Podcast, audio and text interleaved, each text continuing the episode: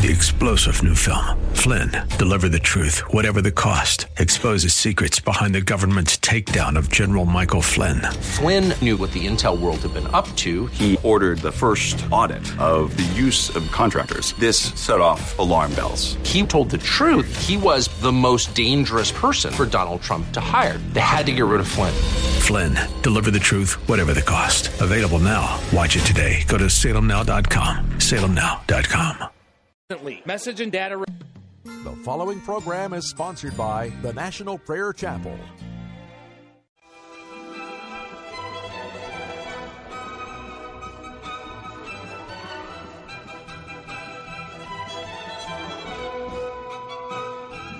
It's time to blow the trumpet in Zion. Welcome to Pilgrim's Progress, brought to you by the National Prayer Chapel with Pastor Ray Greenley.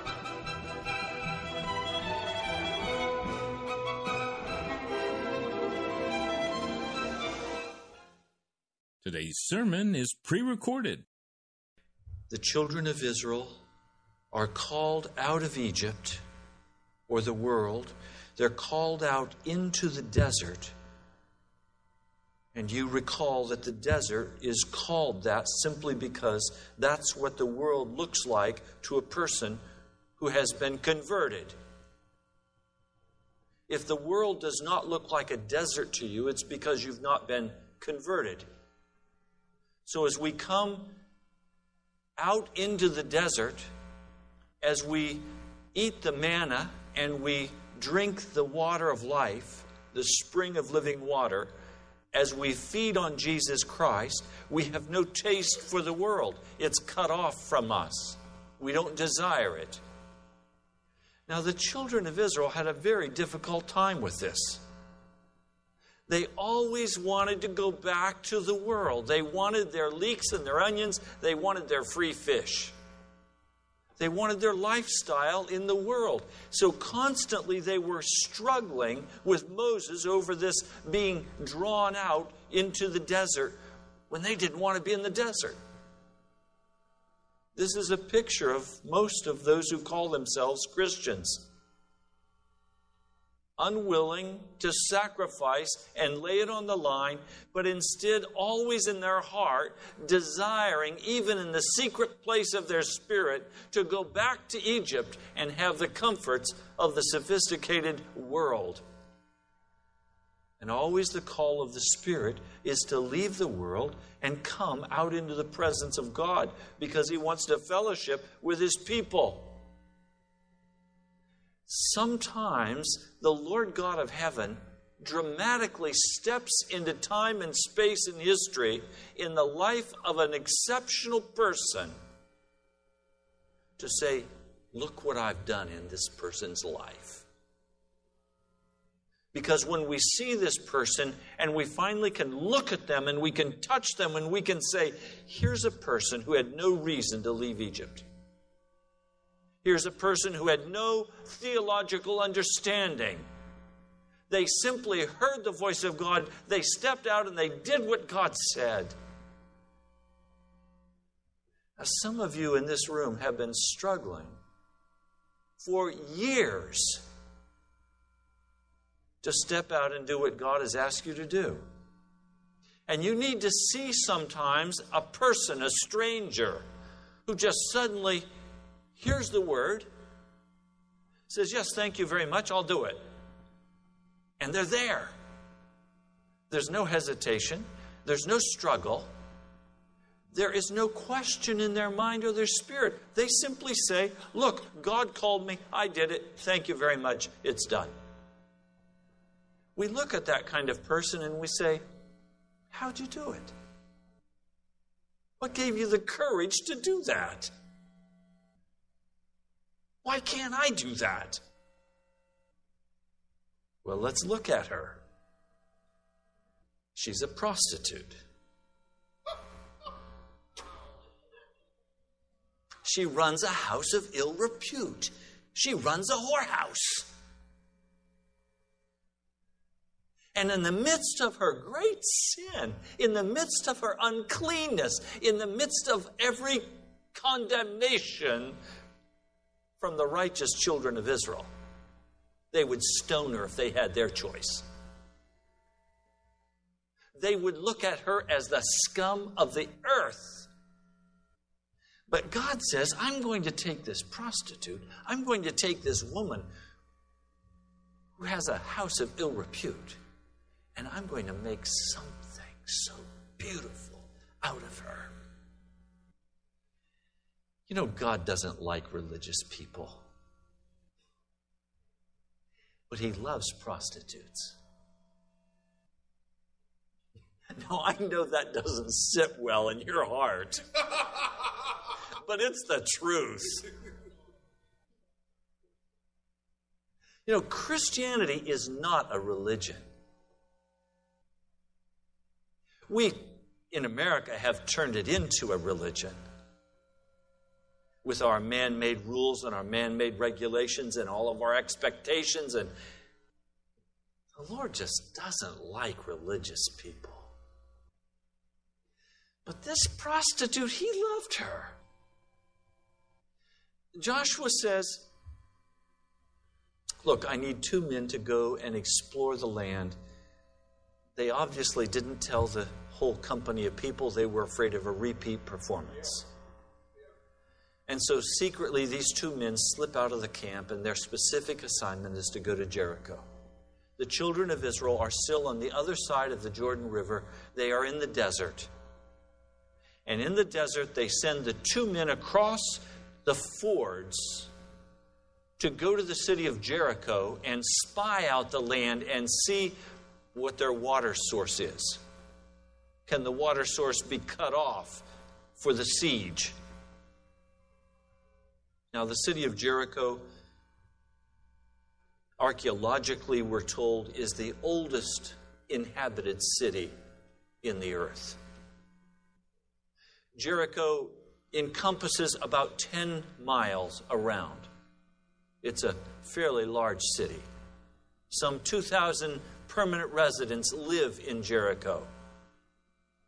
And probably in the greater Jericho area, there are another three or four thousand, maybe a few more.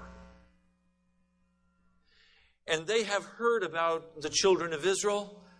They know that he, under the mighty power of God, Moses has defeated two of the kings. They have heard about the awesome power of this God who parts the Red Sea. The whole land is trembling with fear. They're concerned. They don't know what's going to happen. Many of the people from the surrounding community, many of them have moved into Jericho. Now, just as a point of interest, this whole region is ruled by what is called city states. Jericho is one of those. Jericho has a king and he rules over the larger Jericho area. He collects the taxes, and then those taxes, a part of them, are forwarded to the kingdom that they are under the heel of, which is the Pharaoh of Egypt. Egypt is collecting taxes from all of the Transjordan area. Now the children of Israel come out of the desert. As Balaam said, they are they are like cattle that will lick up the grass everywhere they go. They're going to consume the people. And so now we have these two men coming into the city of Jericho, and some way they are discovered. Military men are sent out to capture them. And they have gone to the house of ill repute. Now, why they've gone there, we're not told. They may have gone there because that's where men would be who would have information. Maybe they could gather that information. We don't know why they've gone there, but they have gone to this house of ill repute. Now, Josephus argues that this was simply an inn. But the Hebrew word used here is for harlot. There is another word for inn. There's no mistaking this in the Hebrew. It is the home or the house of a harlot, it is a whorehouse. And so now these two men have come to this place, and the soldiers come for them. And she hides them upstairs on the flat roof under flax. Now, flax is the plant that is used from which the strands are pulled out in order to weave together linen. Most of the linen came from Egypt, but a few enterprising souls in the area of Jericho also produced linen. And part of the necessity for getting these threads out of the plant was to let them soak after being cut until they were a soggy, rotten, stinking mess. And then you laid this mess out on the roof of your house. And it was under that mess that they, she hid these men. No one in their right mind would climb under that mess. And so they were safe. And now Rahab Rahab speaks to these men just before they're ready to lay down for the night. Look at this passage in Joshua, the second chapter.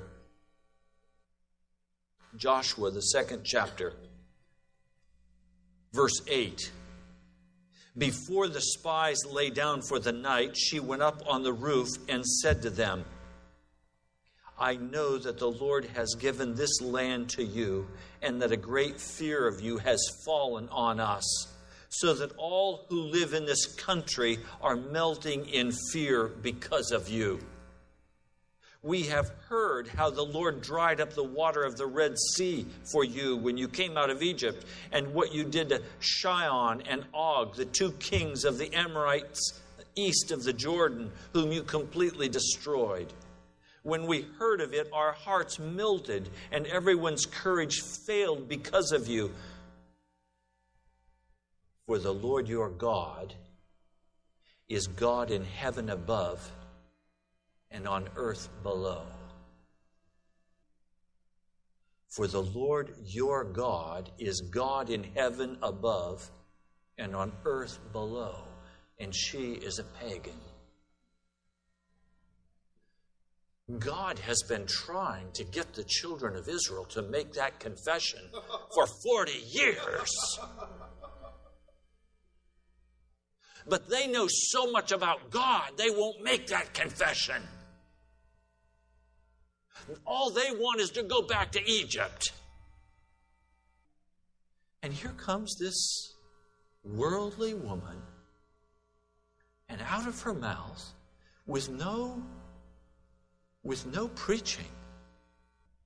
Out of her mouth flows this awesome truth of God that He is above all, that He controls everything. I ask you today, how long has God been trying to get your attention so that you would understand that He's in charge of your job?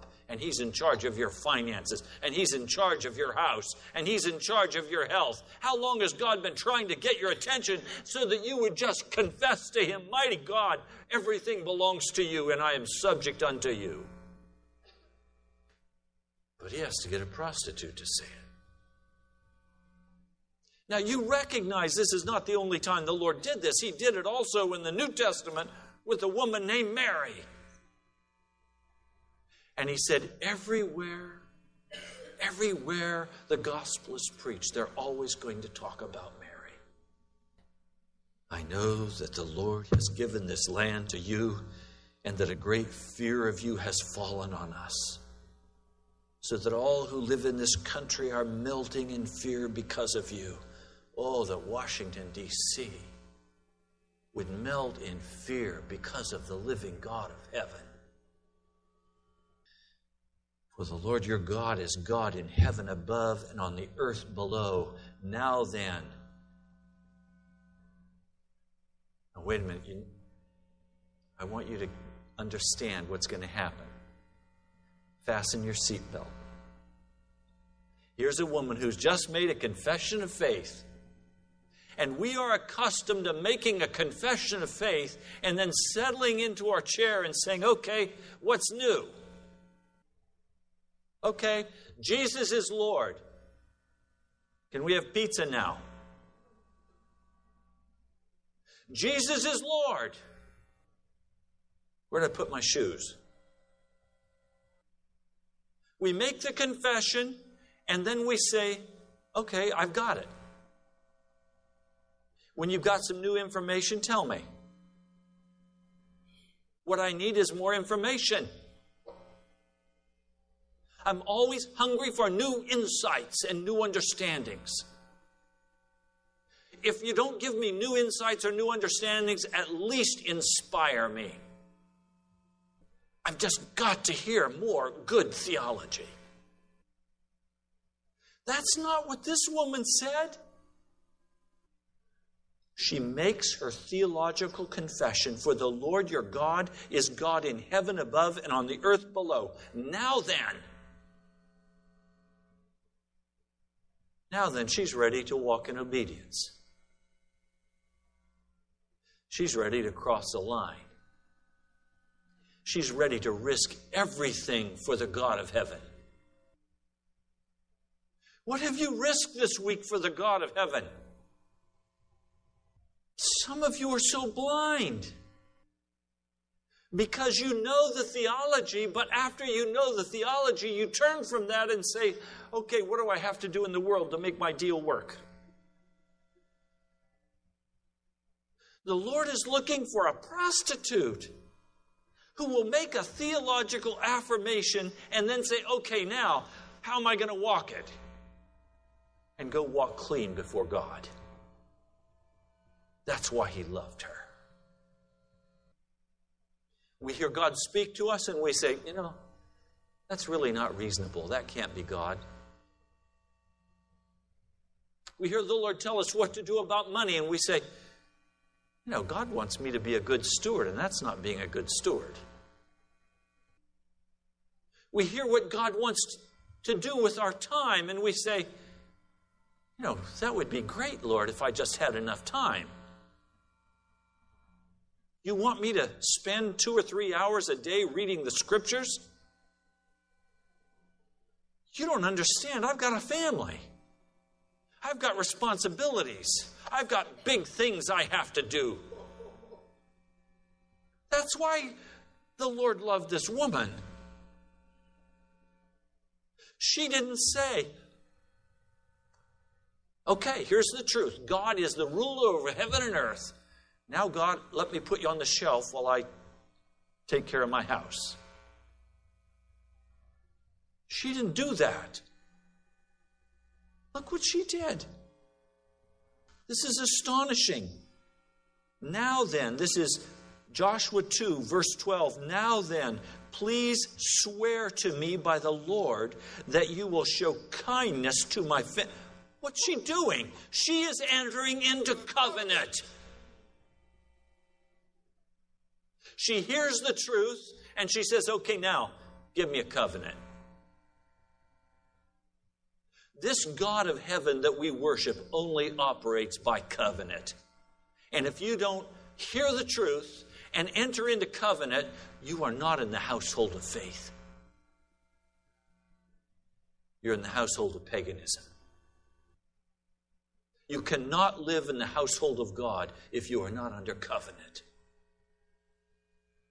And the first thing out of her mouth, okay, now then, now let's get to the business. Let's get this covenant done. What covenant has God asked you to make that you've been running from and refusing to make with Him? You realize covenants are forever. You don't renegotiate a covenant. You renegotiate a contract at times. You sometimes abridge you sometimes alter. When both parties agree, you can abridge and alter a contract. A covenant cannot be abridged, it cannot be changed. If the covenant is broken, somebody's blood is shed. It's for life. We'd rather make covenants with our own heart and make contracts with God. And some of you have made vows Some of you have made covenants with your own spirit. And the only way that covenant can be broken is if you die. Some of you have made vows, covenant vows. I will never be in a place of dependency. Some of you have made covenants with your spirit, and you have said, I will be successful. I will be somebody. I will be. I will do. I will not do. You've made these kinds of covenants with your own spirit. Those covenants can only be broken by your death. That's why the scripture calls it being born again. How can you be born again if you're you're still alive. That's why Nicodemus said, Wait a minute, how, how can I go back into my mother's womb and be born again? You can't. You have to die first. Well, how do I know I'm going to be born again if I die?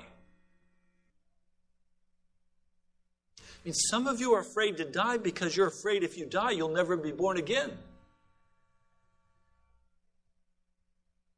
You're going to lose everything you've worked so hard for if you die. You might lose your marriage, you might lose your house, you might you might lose your you might lose everything, you might lose your pride. The Lord is saying, you don't die, you can't be born again. So we say, okay, wait a minute, wait a minute, wait a minute. I've got an idea. How about if I just don't die, but I dress up like a Christian and I work hard on self improvement? Now, I can dress this flesh up to look pretty good.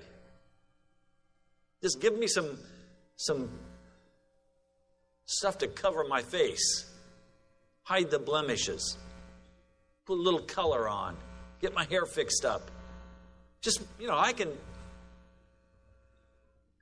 I can slick up pretty good. Do you understand today? You enter into covenant not with your spirit, you enter into covenant with the Almighty God. This woman, this is immediately her heart. She wants to move into covenant with Almighty God. Now then, please swear to me by the Lord that you will show kindness to my family because I have shown kindness to you. Give me a sure sign that you will spare the lives of my father and mother, my brothers and sisters, and all who belong to them, and that you will save us from death our lives for yours, the man assures her. If you don't tell what we're doing, we will treat you kindly and faithfully when the Lord gives us the land. So she let them down by a rope through the window, for the house she lived in was part of the city wall. Now, I want you to understand what the wall was. The wall started with a 15 foot stone wall, very thick not easily breached. On top of that 15 foot wall, they built another 8 foot mud brick wall. And on that, they had a, an extension that came out, preventing any ladders from being put up to scale the law, uh, wall. And on top of that, they had another 8 foot you have a, a wall when it's all said and done of almost 30 feet. It's behind this wall that this prostitute with her house of ill repute lives. And she's saying, I'm not going to trust in my great wall. I'm not going to trust in the king. I'm not going to trust in the world's protection. I am going to cast my lot utterly with the God of heaven. And so she hears about this God and immediately says, Okay, let's enter into covenant. I'm going to be a part of what you're doing, God. I'm going to walk with you. And so suddenly she is renouncing her city, she is renouncing her king, she is renouncing her house, she is renouncing every part of all the life she has known up to that point. She is cutting it off and she is saying, I will come and I will be with the living God of heaven. She is willing to enter into the household of faith. The men said to her, The oath you made us swear in verse 17 will not be binding on us unless when we enter the land you have tied this scarlet cord in the window through which you let us down.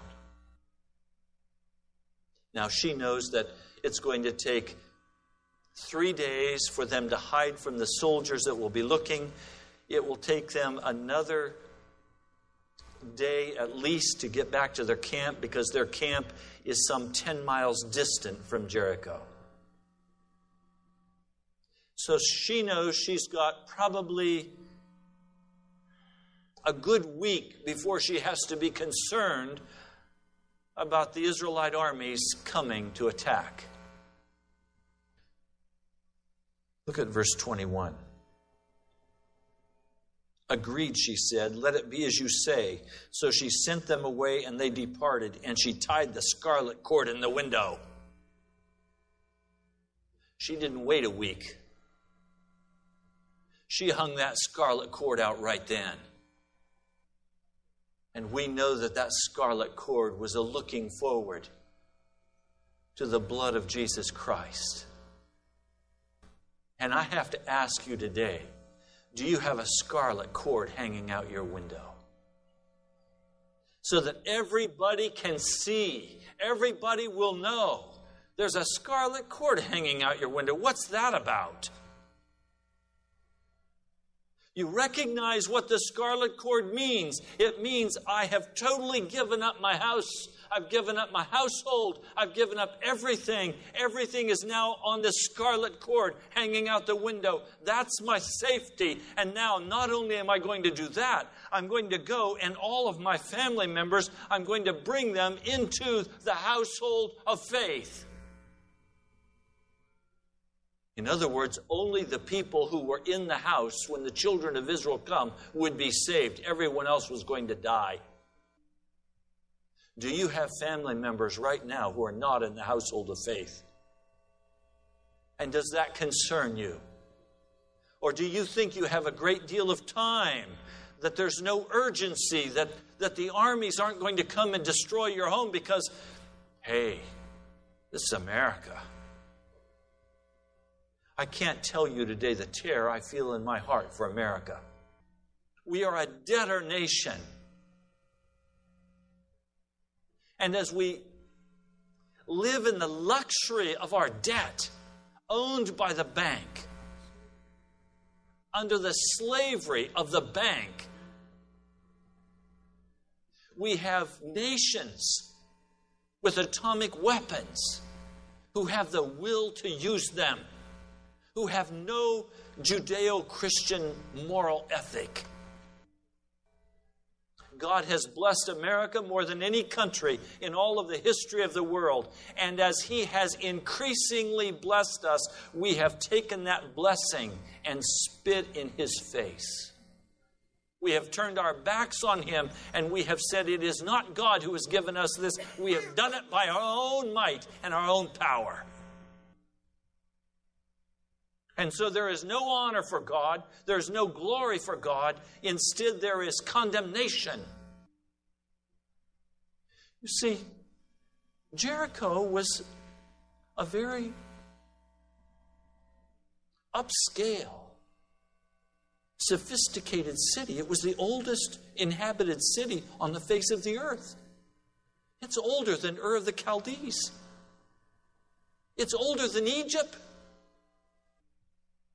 And in this place, business and commerce is being transacted, and people are getting married, and people are, they've faced many invading armies. That's why they built their walls so high.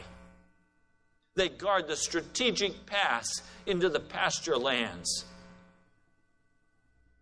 They understand how to handle armies that come out of nowhere. This woman, she sees the destruction that's going to come. And she recognizes that there's no safety in the walls because this God of heaven, he has the Red Sea part. How do you fight with a God who sends hailstones from the sky and, and hits you with lightning? How do you deal with that God? Do you understand? America is going to be hit by the judgments of Almighty God. And we're going to see devastation like we've never before seen. I don't have to be a prophet to tell you that. All I have to do is look at Sodom and Gomorrah. All I have to do is look around in the secular press and say, what's happening out there? Death and destruction. You know, I wish that I could stand before you today and say, America is going to continue for the next hundred years like it has for the last hundred. I would be lying to you if I told you that. It's not going to happen. And I choose, for my part, to say every advantage in America is like the city of Jericho. It looks beautiful today, but tomorrow the judgments of God are going to take it out. And I want to make a covenant before the invading army comes. And I want to be clear where I stand that my hope and my confidence and my trust are in the living God of heaven. And I have made a covenant by sacrifice with the King of Kings and the Lord of Lords because he is the mighty God who rules over heaven and earth. I love Hebrews 11. I love to read about Noah and about Abraham, about Moses. And then I come down to verse 32, and it says, You know, I don't have time to tell you about Gideon or Barak or Samson or David. I don't have time to tell you about David. I don't have time to tell you about Samuel. But in the verse before that, he had time to tell us about Rahab the prostitute.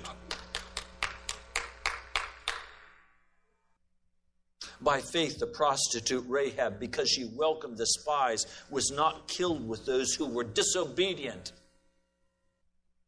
Rahab heard this wonderful truth of God, terrifying truth. He is the God who rules heaven and earth, He is above all.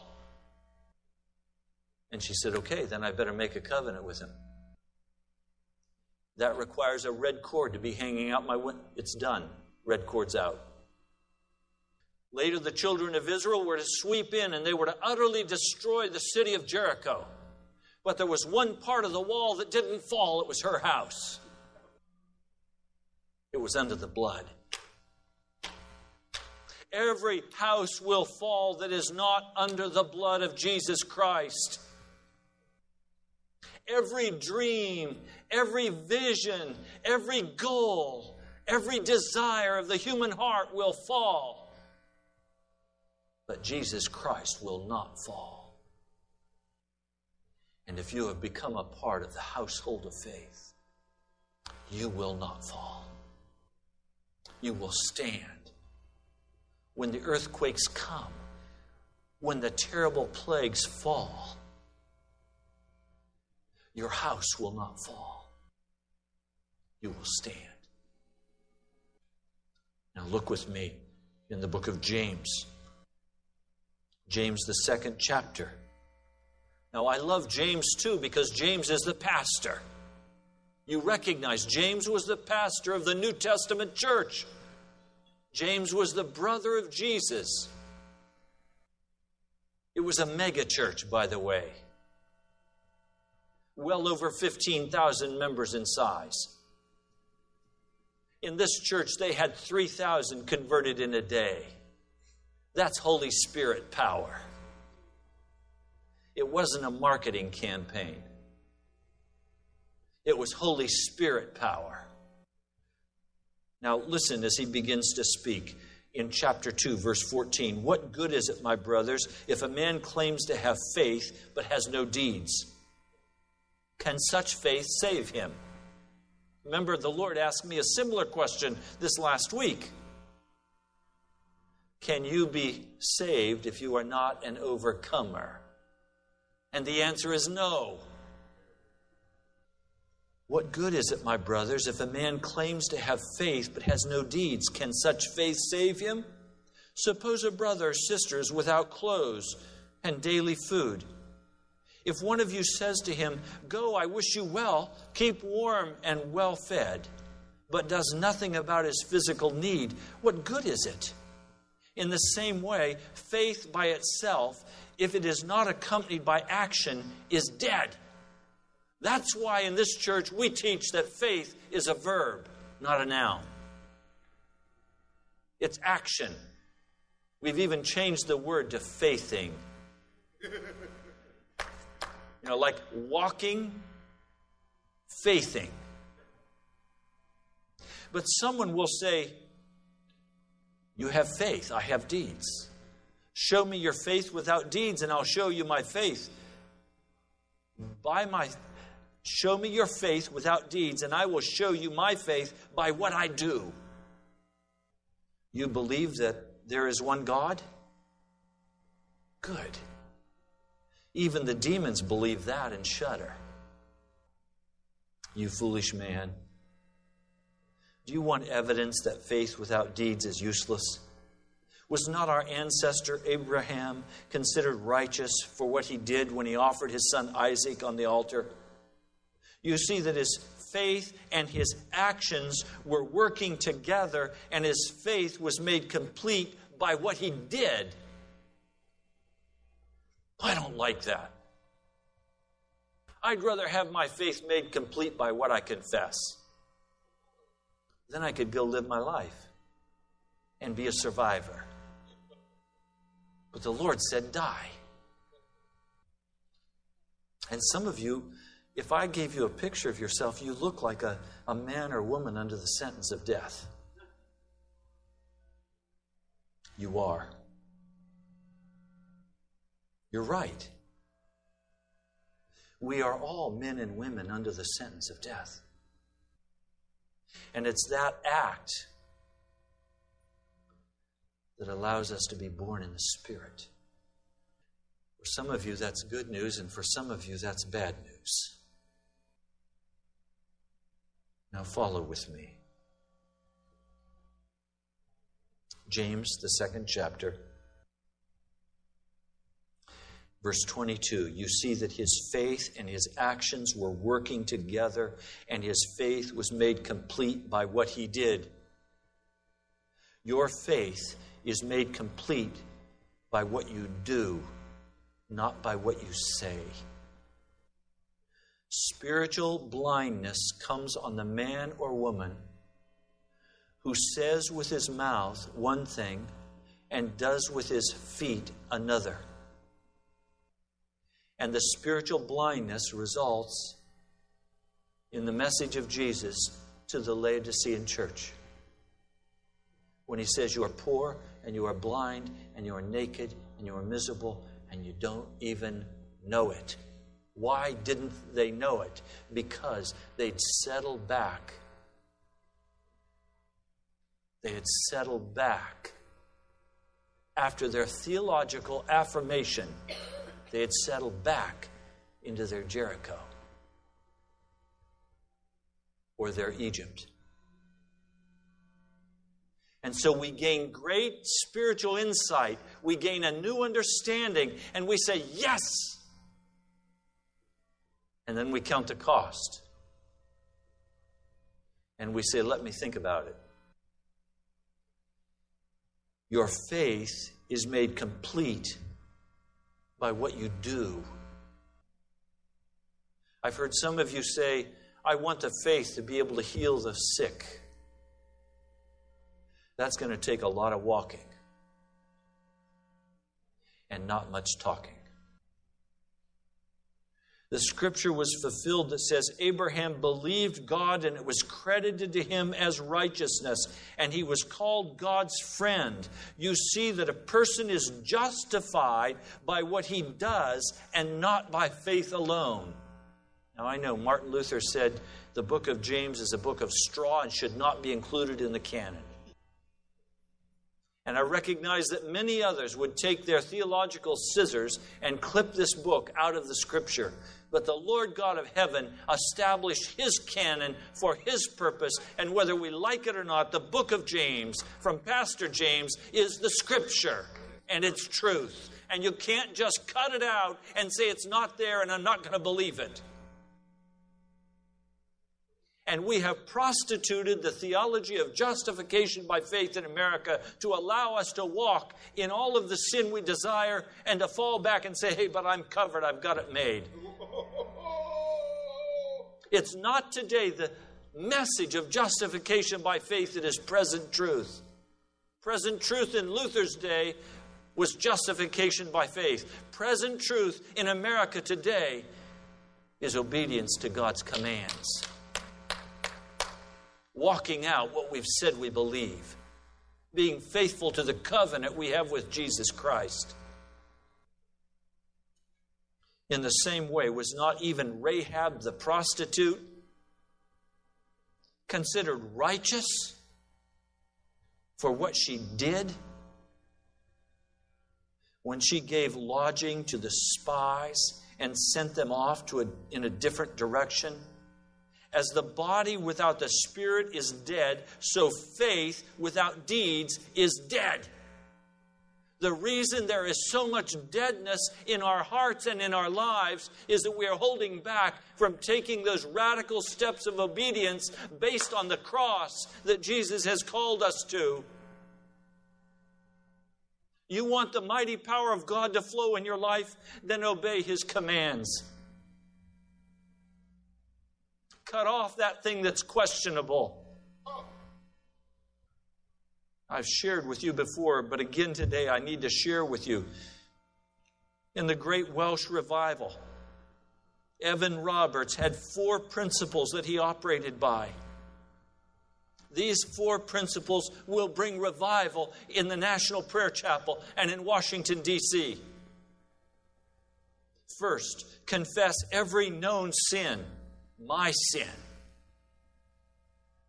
Not praying, oh Lord, forgive us for our sins. No. Lord God, you told me to take the time to come into your presence yesterday to read your scripture and to pray, and I was too busy. My agenda was bigger than yours. I confess that and I repent. Lord, I'm angry with so and so. I'm bitter with them, and I don't want them to have any advantage. Lord, would you bring judgment on them? Lord, I repent. I'm a sinner. Lord, yesterday I was out and my eye was caught by that beautiful woman, and I just had to watch her. My eyes were lusting. Lord, I recognize that's a problem. I confess it. I won't do that again. Take me to the cross. Lord God, I recognize that I believe that my money is the most important thing, and I'm not willing to trust you with my money. Lord God, I confess that thing. Only specific sins confessed are worth even talking about. God doesn't hear anything but specific confession. Hallelujah. If you say to God, Oh, I'm a sinner, He says, Yes, you are.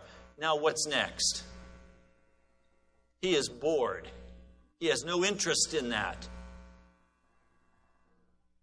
God is interested in specific confession of specific sins. And as we confess that, as we walk in the Spirit in that thing, and we repent and turn aside, the power of the Spirit begins to flow. Number two, put aside every doubtful habit. So if you have a question about whether this is of God or not, drop it. If you have a question, don't do it. If you have a question, don't go. If there's a check in your spirit, obey the Spirit. Do what He asks you to do when He asks you to do it. Number three, obey the Holy Spirit promptly. You hear the Holy Spirit speak to you and say, Go speak to that person. Well, now let's see. What would be the impact of my going and talking with that person? Obviously, I don't know what I'd say to them, and obviously, they might reject me, and obviously, you know, somebody else can talk to them. You just rejected the power of the Holy Spirit. Holy Spirit says, call that person now and pray with them.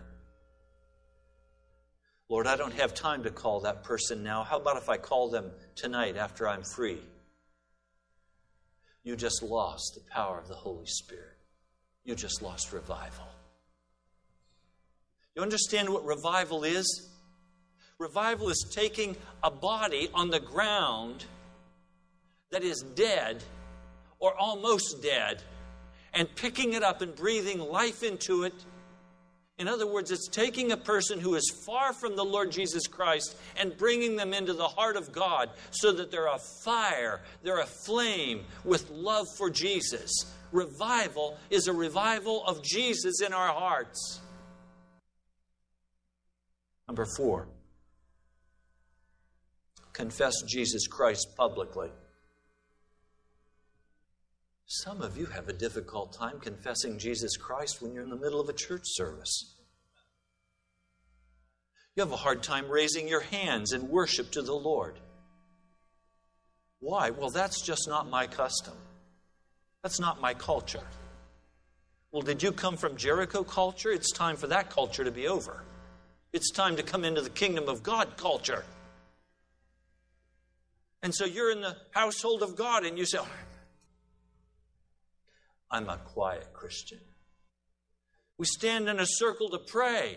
Some of you have a hard time shouting aloud to the Lord. Do you know when that will change? When you go home and start shouting aloud in your private room.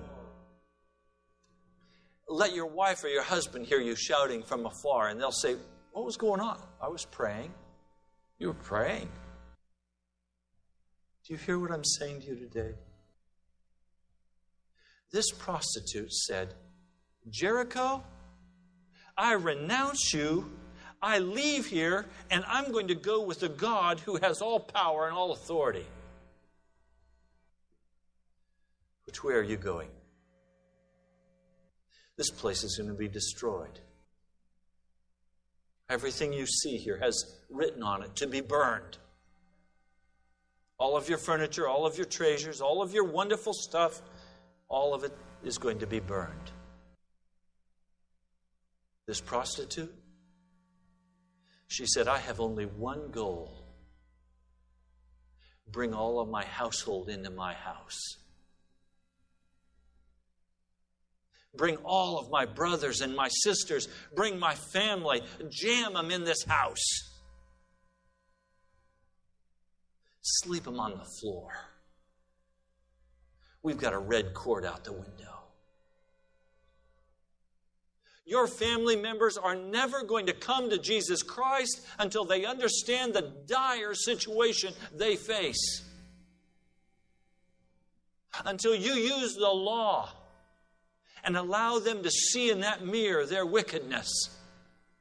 Now, I tell you, people get mad when you reveal their wickedness. Praise God, that's a first step toward conversion. Some will not get mad, though. Some, like Rahab, will say, Hey, sign me up. I'm moving in. Now, because human nature is what it is, Rahab could have gone out in the city and she could have said, Look, the Israelites are coming and they're going to destroy the city, and you better come get in my house. They would have said, Come on, my house is prettier than yours. And some of you today are going to leave this place and you're going to say, yeah, That was an interesting message Pastor Ray gave. But that's for him. Their pastors is for me, I'm going to go on and do my life.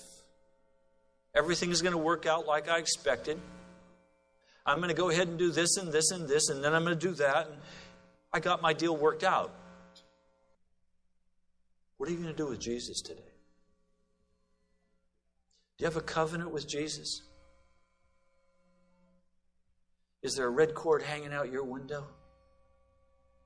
Are you on the move with Him? Are you on the move with Him? It's time to choose. Mighty God, I know this Jericho is going to burn. I know the walls are going to come tumbling down.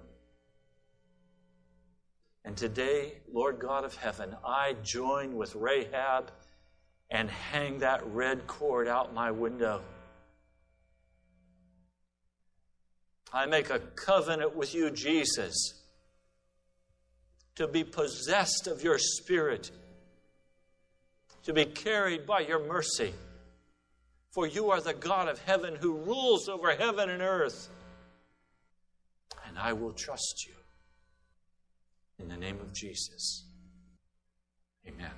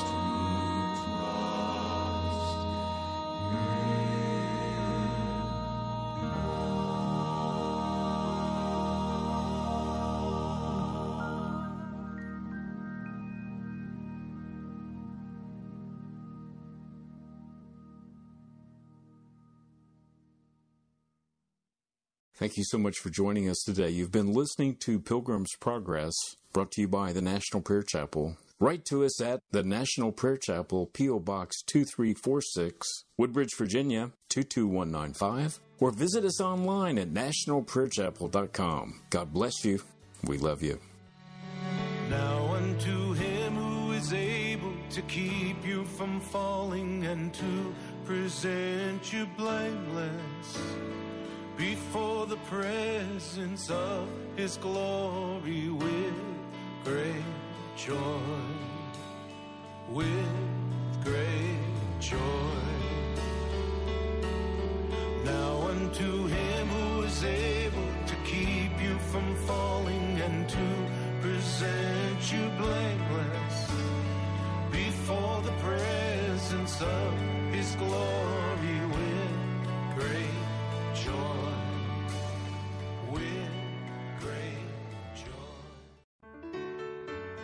This is true. Three star general Michael J. Flynn, head of the Pentagon Intelligence Agency, knew all the government's dirty secrets. He was one of the most respected generals in the military. Flynn knew what the intel world had been up to, he understood its funding. He ordered the first audit of the use of contractors. This set off alarm bells. The explosive new documentary, Flynn, Deliver the Truth, Whatever the Cost, uncovers the facts behind this scandal. Flynn told the truth. He was the most dangerous person for Donald Trump to hire. I find out the worst enemy that I'm going to face in my life is right here in America. They took my assessment and they wanted me to change it. And I was like, I'm not changing it. They had to get rid of Flynn. With in depth interviews, archival footage, and never before seen personal records of the man behind the headlines. I just felt like I was drowning. Flynn, deliver the truth, whatever the cost. Available now. Watch it today. Go to salemnow.com. Salemnow.com.